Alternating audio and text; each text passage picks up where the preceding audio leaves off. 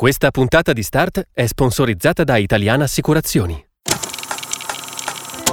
Start è il podcast del Sole 24 Ore che tutti i giorni ti racconta le notizie che ti sono più utili. Su tutte le piattaforme gratuite e sul sito del Sole 24 Ore.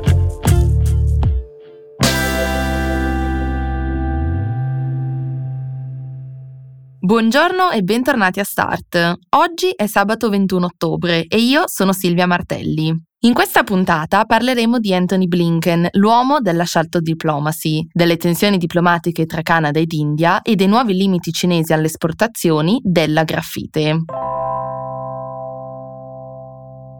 Da oltre una settimana il segretario di Stato americano Anthony Blinken fa la spola tra i paesi del Medio Oriente, un esempio emblematico della sofisticata shuttle diplomacy per cui si sta distinguendo. Con questa intendiamo le trattative condotte da un mediatore che viaggia tra due o più parti riluttanti a tenere discussioni dirette. Blinken, il rappresentante numero uno di Biden e un suo confidente di vecchia data, si sta infatti cimentando nell'arduo compito di spiegare al mondo perché l'America sta sostenendo la controffensiva di Israele. Gli ultimi giorni hanno dimostrato che è motivata a dare spazio a Israele per distruggere Hamas, senza tuttavia coinvolgere gli altri paesi arabi e convincendo il paese ad una maggior moderazione nella risposta. Contenere la guerra sarebbe un compito colossale per un qualunque diplomatico, tanto più nel mezzo dell'invasione russa dell'Ucraina. Ma Blinken ha chiaramente la piena fiducia di Biden e degli alti funzionari della Casa Bianca e la maratona diplomatica di questi giorni è prova del valore aggiunto che apporta all'amministrazione Biden.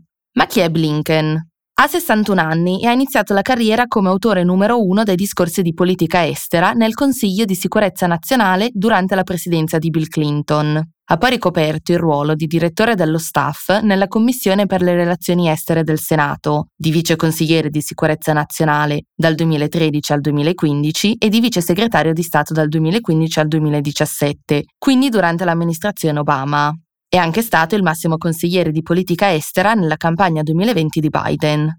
A Washington si è affermato come esperto della politica estera e come forte sostenitore di una politica di intervento a difesa della democrazia e dei diritti umani.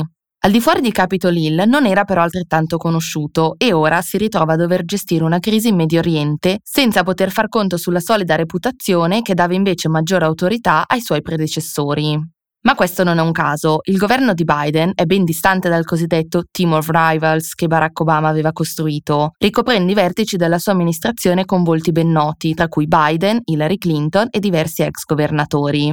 Imperturbabile e cortese, Blinken è infatti arrivato alla carica di segretario di Stato senza l'uniforme decorata del generale Colin Powell, né la nomea internazionale e neanche le ambizioni presidenziali di Hillary Clinton.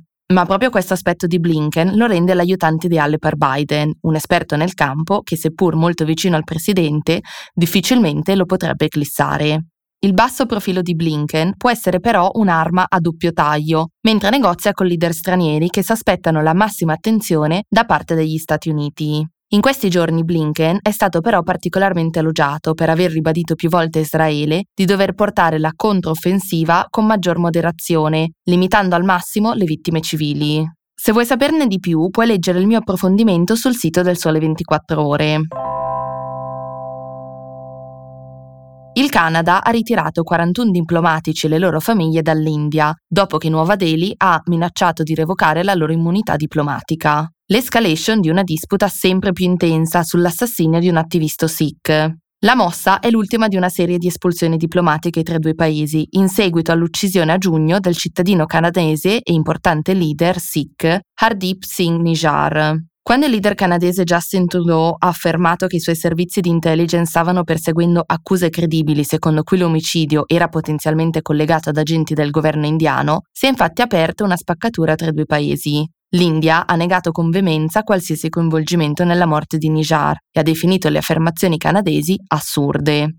Oltre alle espulsioni diplomatiche occhio per occhio, l'India ha sospeso i servizi di visto per i cittadini canadesi a causa di quella che definisce una minaccia alla sicurezza contro i diplomatici in Canada. I servizi rimangono attivi solamente a Nuova Delhi. Nel frattempo, venerdì il Canada ha annunciato la sospensione temporanea dei servizi presso i consolati in diverse città indiane. Nijar, l'attivista ucciso, era un grande sostenitore della creazione di una patria Sikh separata che includesse parti dell'India e riconosciuta come Khalistan. Ha spesso guidato proteste pacifiche contro quelle che riteneva fossero violazioni dei diritti umani attivamente in atto in India. Il movimento Khalistan è fuori legge in India in quanto viene considerato una minaccia per la sicurezza nazionale dal governo. Numerosi gruppi associati al movimento sono infatti elencati come organizzazioni terroristiche ai sensi della legge indiana sulle attività illegali. Il nome di Nijar è apparso nell'elenco dei terroristi stilato dal Ministero dell'Interno indiano.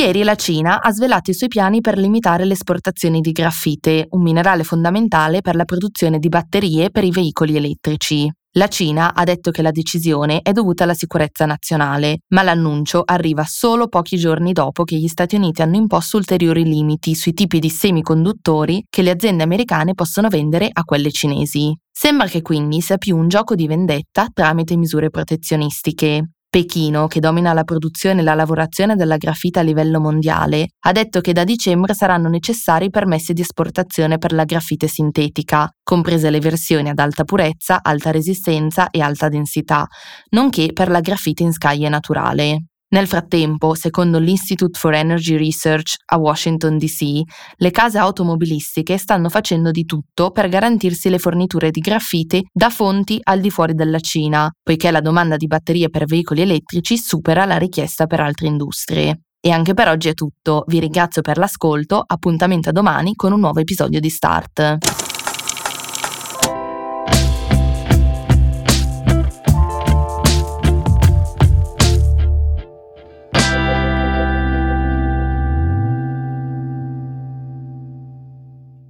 Questa puntata di Start è sponsorizzata da Italiana Assicurazioni.